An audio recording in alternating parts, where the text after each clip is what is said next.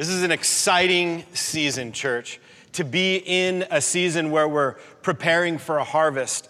And in our text today, we see the Apostle Paul preparing the church for such a season as this, preparing the church to live life together. And uh, the title of the sermon today is Thankful. We are in Ephesians chapter 5. We're going to be looking specifically at verse 20, but let's start reading from verse 18 so we can see our text in its proper context here. So, Ephesians chapter 5, verse 18. The Apostle Paul says, Be filled with the Holy Spirit, singing psalms and hymns and spiritual songs among yourselves, and making music to the Lord in your hearts Here's our passage today, verse 20. And give thanks for everything to God the Father in the name of our Lord Jesus Christ. Church, this is the word of the Lord for us this morning. Let's pray together. Father, we thank you for this moment where we can gather in your name, where we can connect with your word. These ancient words that were recorded two centuries ago God, they're alive and they're active, and we want to engage with them by the power of your Spirit. We want to submit to them by the power of your Spirit, and we want to be changed by them. We pray, Holy Spirit, that you would enable that work in each of us now as we look at the Word of the living God. We pray all of this in Jesus' name. Amen. Well, I've been reading the book of Ephesians every day for the last couple weeks, uh, just preparing my heart for today. And if it's been a while since you've read the entire book, I encourage you, even this evening before you go to bed, read it. It, was written not as a book, but as a letter to be read all at once. And I just want to encourage you as we're getting back into the book of Ephesians, specifically where we are in chapter 5, um, it will connect our hearts with what the Lord is doing. Because the first chapters in the book of Ephesians tell us about the great things that God has done for us in Jesus, right? That the love of God compelled Jesus to come to earth and exchange his perfect life for our personal train wrecks that we've gotten ourselves into, right? We're so loved by God. We are well loved kids. In fact, the Apostle Paul says that we have been adopted by God in Christ. We are God's kingdom kids. And then the next section of Ephesians, which is what we are in now, Paul explains how God brings each of us together into his family. We are the kingdom family of God.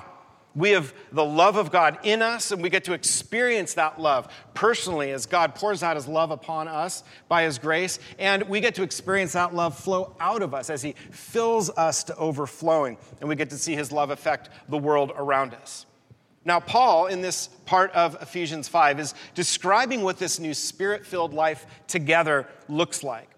And kind of the context for it is because uh, the truth and the reality of all that Jesus has done for us, because we are God's kingdom kids living life in his kingdom family, we now live drastically different than we once lived. And specifically, in the last couple weeks that Brian's been teaching, uh, Paul has been explaining that we love God and we love one another. We pursue wisdom. We encourage one another in the Lord, and we worship together. We have lives that are marked by worship. And today we see that this life that we live together is filled with gratitude. Specifically, he says, our hearts are filled with gratitude. And this gratitude overflows to God for all that He has done. That's connecting with what we've been looking at in worship. Our hearts overflowing with gratitude to God is worship. And so, this new life that we live now is marked by continual thankfulness, thankfulness, continually having our hearts overflow with gratitude. Gratitude is our response to all that we have learned up to this point in Ephesians. That's exactly what Paul is talking about again in our text. Ephesians 5:20 he says to give thanks for everything to God the Father in the name of our Lord Jesus. Now he says nearly the identical thing in his letter uh, in 1 Thessalonians chapter 5. He says in 1 Thessalonians to be thankful in all circumstances. See, this thankfulness, this is a continuous thing in us, regardless of life's circumstances, regardless of life's seasons. The word that Paul uses here in the Greek is Eucharisteo. Uh, that's the word for thankfulness. It means, it's a verb. It means to acknowledge your thankfulness. It's an ongoing action of thankfulness. We are thankful and we acknowledge our thankfulness at all time to the Lord. Now, it's not difficult for us to be thankful in the good seasons of life, is it? Right? We don't have to like muster up a lot of energy to be thankful to God when things are good. But in the difficult seasons or when we're in a painful season, thankfulness can seem far away. Paul's encouragement in our text today is to be thankful in all seasons, the good and the bad.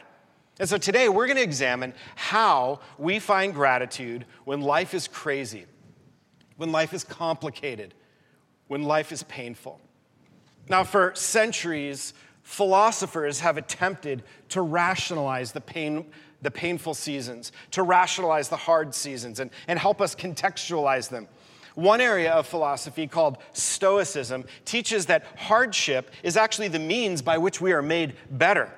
There was a second century philosopher named Marcus Aurelius, and if you studied history, you'll recognize him, maybe not as a philosopher, you'll recognize him as he was actually the emperor of Rome about 100 years after the Apostle Paul had written his letter to the Roman church. Marcus Aurelius was a Stoic, a Stoic philosopher. And he was influenced, uh, perhaps he was influenced, we don't know actually, perhaps he was influenced by the, the growing uh, Christian movement in Rome 100 years after Paul had written his letter. Uh, we don't know that or not, but however, whatever the circumstances, he had learned to be thankful even in hard seasons. In fact, he, uh, he saw hardship as a way of personal growth. And now, Marcus Aurelius experienced tremendous hardship as emperor. Rome was invaded and almost conquered. And thankfully, Marcus uh, pushed his, he and his army pushed the invaders out all the way out to Mesopotamia and destroyed them in Mesopotamia. And then on their long, long march back, uh, his soldiers started to get sick, and then they started dying. By the time they got to Rome, his troops, his, his army was decimated. Marcus Aurelius had unknowingly brought back the Antonine plague into the Roman Empire. This plague became a global pandemic. It lasted for seven years. It killed more than five million people. That is a third of the population of the Roman Empire at that time. So Marcus Aurelius was no stranger to hardship. He would write in his journal each evening. And one evening, as he was reflecting on the day, he wrote these words He said, The impediment to action advances action. The impediment to action advances action. That's pretty good. Several hundred years later, Nietzsche would, eh, pondering this idea, came up with this phrase, which probably is more familiar to you. Nietzsche says that that which does not kill us makes us stronger. My philosophy professor, who is this endless hipster, right? He had this on his coffee mug that he had on his desk. He would say, The obstacle is the way, right? But sounding stoic.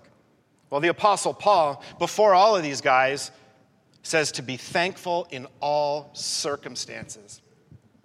Paul would agree that life's obstacles are not to be avoided, but faced head on, for it is through hardship that we grow the most. But here's where Stoicism, here's where, where secular philosophy starts to break down. How am I supposed to be thankful in hard times? I mean, how am I supposed to pull that off? Is this a, a, pull yourselves up by the bootstraps thing that Paul is getting into? Just try a little harder? Uh, no, of course not. This is why I'm encouraging you to refresh yourself on the book of Ephesians. Read it from the beginning all the way through. The book of Ephesians, in this text, we see that true gratitude is not tied to events or circumstances or possessions, it's not tied to our ability to muster a positive attitude. True gratitude is tied to Jesus. Because this gratitude does not change, it cannot be tied to the ever changing events or the ever changing circumstances, the ever changing possessions that go along with our ever changing life. Unchanging gratitude must be based on something that is unchanging. And the character of God is the only thing in life that we can know that never changes. This is what all the Stoics and all other secular philosophers have been missing throughout all of history.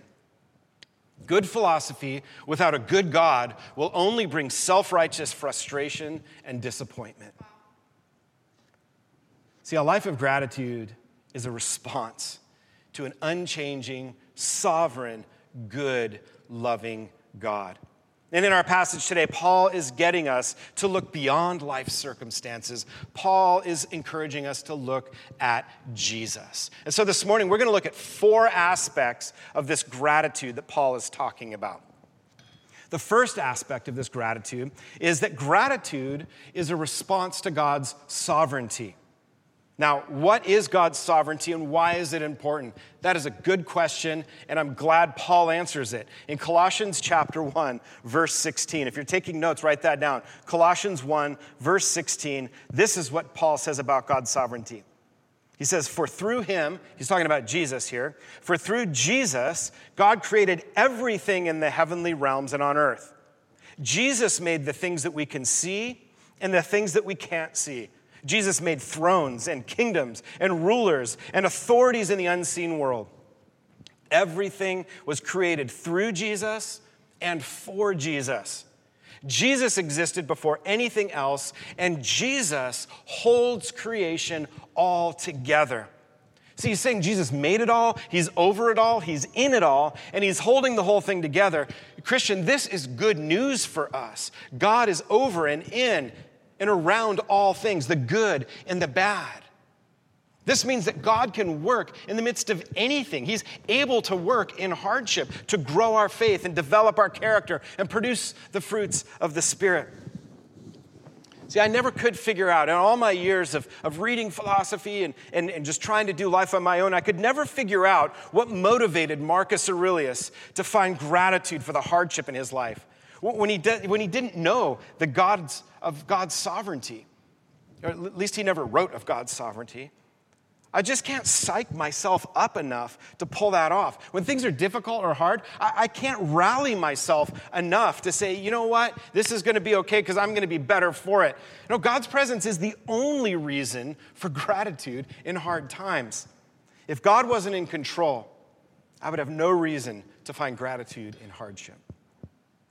But because God is sovereign, He's able to use both pleasant situations and difficult circumstances in my life. See, and Paul's being realistic here in assuming that we're going to face hardship. We will face hardship. That's a part of life.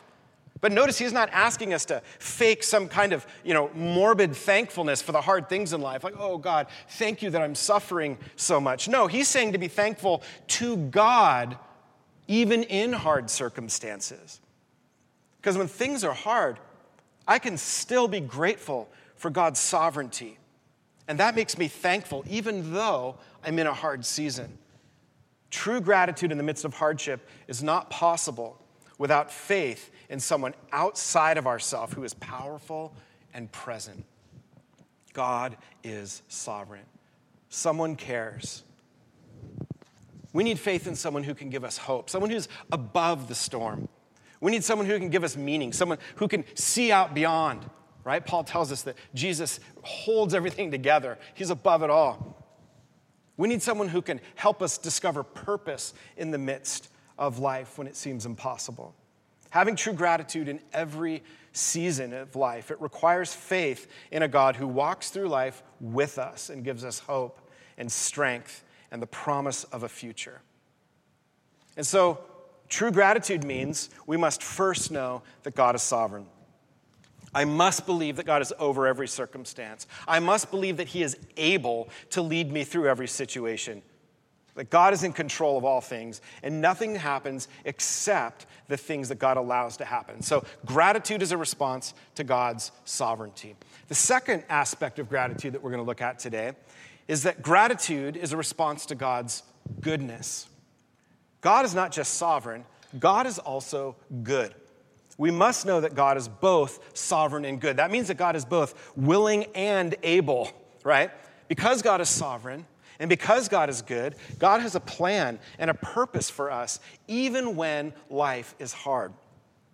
This gives us hope and allows us to trust that God is leading and growing us in the midst of hardship. Now, I'll stop here and confess to you that sometimes life circumstances can seem to indicate to me perhaps that God does not love me. When I take my eyes off of the sovereignty and the goodness of God and I start to just look only at the circumstances in life, From that perspective, sometimes life seems so tragic and so tiresome that God seems far from me. But I can also testify that when I cry out to God, when I start to remember his attributes, when I start to rehearse the things about God that I know to be true, when I open my aching and tired heart to the love of God, God meets me and gives me hope.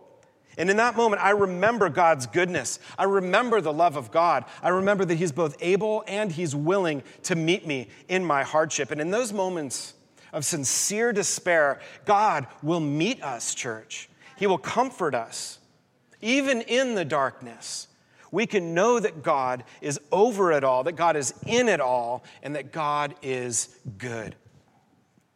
Now, God's not good simply because He gives me the good things that I want in life. No. Our desires don't determine God's goodness. Life circumstance don't determine whether God is good or not. You can't point to bad things that are happening in life and say that God isn't good. See, God is good because God is always with us and God never changes. God's character never fails. He promises to never leave us and never forsake us. So, how do we know that? Right? That's all great. And some of you might be wishing, I, I, wish I knew that. But how can we know that God is good like that? Well, we know God is good because of Jesus. This is point number three. Gratitude is a response to the work of Jesus. And this, we see this in the second part of our verse today. Um, this is how our expression of thanks is made. It, Paul says, Give thanks for everything to God the Father. And here it is in the second part of our verse. He says, In the name of our Lord Jesus. So we give thanks to God and we offer thanks in the name of Jesus. This is significant. Our thanks is to be offered to God in the same way that we're instructed to ask for things from God. If you'll remember, Jesus teaches us how to ask things from God the Father in John chapter 16. He says, Truly I say to you, if you ask the Father for anything in my name, Jesus says, he will give it to you. Until now, you have asked for nothing in my name. And so he encourages us. He says, Ask, and you will receive, so that your joy will be made full. So we're encouraged to make requests to the Father in the name of Jesus, along the character of Jesus in the heart of Jesus, but also we're instructed to give thanks to the Father in Jesus' name. Church, Jesus is always the center. He is our focus. He is our plumb line. He is the cornerstone. Well, why is this? Well, it's because Jesus is our reality. That's where we got the name of this church. Our reality literally is Jesus. There's nothing that is more real in life than Jesus. Jesus is the reason that our relationship with the Father is a reality. Jesus is the mediator for us so that we can know and have relationship with the Father. He's the sacrifice that makes us right with the Father. Jesus is the power that breaks the death sentence of sin and hopelessness for us. Jesus is the way for us. Jesus is the truth for us. Jesus is the life for us. Jesus is the name that brings salvation and healing and deliverance in life. Now, Paul trips out when he talks about Jesus. I'm going to read Philippians chapter 2. Just listen to the, Paul as he's telling the church, as he's telling us about Jesus. He says, this is Philippians chapter 2, starting in verse 9, that the Father elevated Jesus to the place of highest honor and gave Jesus the name that is above all other names that at the name of Jesus every knee should bow in heaven and on earth and under the earth, and every tongue declare that Jesus is Lord to the glory of God the Father. So we ask the Father in Jesus' name, and we praise and give thanks to the Father in Jesus' name. Our Heavenly Father works in us through Jesus. Because of Jesus, we have the forgiveness of sins removing the debt that we once carried. Jesus has given us a new identity. We're no longer sinners based on our performance. Our identity is now sons and daughters based on the perfect performance of Jesus. He's given us a new life. He's given us a power to live in that new life. Jesus has made us grateful, thankful as a people. See, the work of Jesus causes us to respond to the Father in thankfulness. Our response to Jesus is gratitude. We can be thankful for Jesus regardless of the season that we are in. Gratitude requires us to look at the work of Jesus. And the fourth point today is that gratitude requires faith. A life of gratitude is lived in relationship with God, that we know God that we're intimately acquainted with him through Jesus. We know God's character. We know that God is sovereign. We know that he is good. We know that God never changes. And so, if I know that God is sovereign and that he is good and he has met me by faith in Jesus, then I have the faith necessary to trust God and cultivate in me a heart of gratitude regardless of life's season. God has proven himself to us, church. A life of gratitude is lived by faith in the unchanging character of God. But man, it sure is easy to fall into negativity. When I start to just look at the bad things in life, I start to just look at the negative things that are happening in the news and the world around us, or my, my pattern of thinking when I turn the critical switch on is I take my eyes off of Jesus and I start blaming the bad things in the world on this group of people or on that group of people. And it spirals to the point, and it affects my faith. Think about roses. We, we all know how beautiful roses are. We all know how wonderful they smell. Well, Abraham Lincoln was talking about this um, at one point in his life, and, and he made this observation. He's like, we can complain because rose bushes have thorns, or we can rejoice because thorn bushes have roses. See, on our own, we don't always focus on the roses that God is blooming in our life. We don't focus on the fruit that God is blooming all around us. We don't, we don't live our lives necessarily all the time in light of the harvest that God is bringing when we take our eyes off of Jesus and put them on negative things. We must walk by faith because we only see a little part, and it's a small part of an enormous kingdom that God is building. And our faith in God's character enables us to trust God. And our faith in God's character enables us to remain thankful to God for his presence and allows us to walk in the good things that we don't necessarily see all the time. In the Old Testament, Job had this faith in God's character. Just remarkable. He had suffered the loss of everything in his life. He'd lost his family, he'd lost everything that he owned, he had lost his excellent reputation that he had. And in the midst of that, the lowest imaginable season in life, he says this in Job chapter 1, verse 21. He says, I came from my mother's womb, and I, I came naked from my mother's womb, and I will be naked when I leave. The Lord gave me what I had, and the Lord has taken it away. Praise the name of the Lord. What an incredible picture of his faith in God's character, carrying him through the low season of life. Now, church, God is using everything in your life to work out His good plan in you. God loves you, He cares about the details of your life. God is working in the midst of the details of your life right now. He's working to shower you with love and approval God is, is working in you to produce in you thankfulness and gratitude. He's working this out in you through every season of life. God is good even when life circumstances are not. This means that the hard seasons that we might normally just grumble about and complain about, they can now stir hope in us.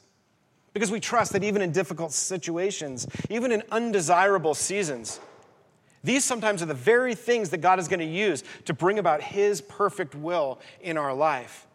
And this should stir up gratitude within us. The Lord is present, and He's good, and He's working. And as we trust the Lord through every season of life, we remain thankful. And this gratitude is more than just a sigh of relief when the storms of a heavy season finally subside. No, true gratitude is a response to the constant presence of a good God who is working his good plan in us. The response of gratitude for the presence and the plans of God that we get to see and experience as we keep our eyes on Jesus. Church, that is a life of worship.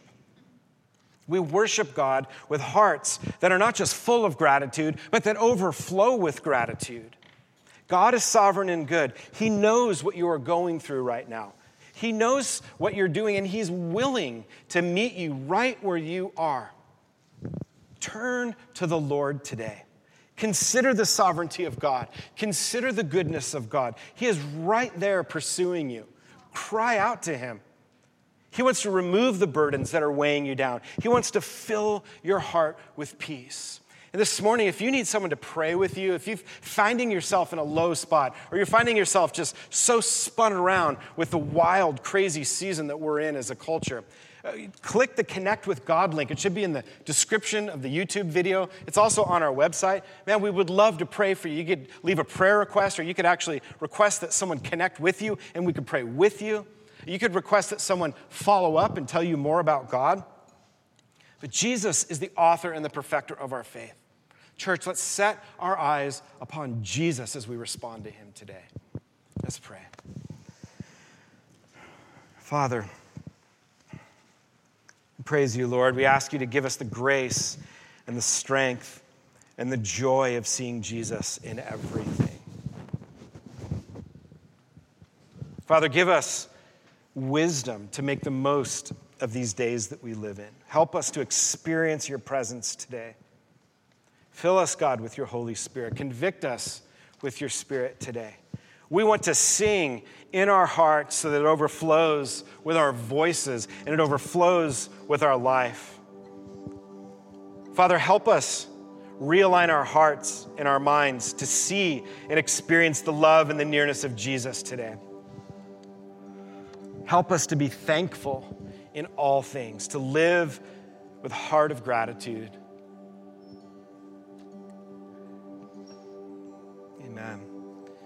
Maybe today you're finding yourself feeling a little outside, look, looking in. Maybe you don't really know God's character the way that we've been looking at it today. Maybe you know a lot about God, but you don't know Jesus. As a church, we've been praying for you. We've been praying for you for a long time. We've been praying into this season that God would awaken the hearts of people who are near, who the Holy Spirit is convicting, but have not yet responded by faith. You were made to live life with God, created to know the peace of God, the joy of living with God, to walk in purpose. But as the Bible teaches, we've been separated from God by choosing our own path, by sinning against God. But the good news is we can be made right through faith in Jesus. Because Jesus laid down his perfect life. And today he's offering to exchange his perfect life for your sinless, your sinful life. And didn't, Jesus didn't just lay his life down, he didn't just die. He took our sin with him into the grave, and then he rose from the dead and he left our sin in the grave. And you have the opportunity not only to know God, but to be changed by the love of God. You are no longer a sinner if you are found in Christ, if you put your faith in Christ. You can be made a child, a son or a daughter of God today. Today, you can receive the greatest gift that anyone could ever offer you. Today, you could be set free from guilt and shame, the heaviness and the confusion of life. Today, you can be restored with God. Jesus wants to walk with you. Jesus promises to never leave you, to never forsake you. Forsake you. Today is the day of salvation for those of us who turn to Jesus and put our faith in him. Let the sovereign and good God bear your burdens and fill your heart with love and peace. If the Lord is prompting you in this way, just simply just pray along with me. Say, Father God, I know, I know that I need to be saved. I know that I've sinned against you. I believe that Jesus is God. And I put my faith in him to save me through the work that he did on the cross. God, give me new life. Just as Jesus rose from the grave without the debt of sin on him, God, help me to walk in, an, in new life in Christ. In Jesus' name, amen. Let's fix our eyes and our hearts on Jesus as we respond to the character and love of God. Let's allow the love and the presence of God to fill our hearts to overflow in worship as we sing to God.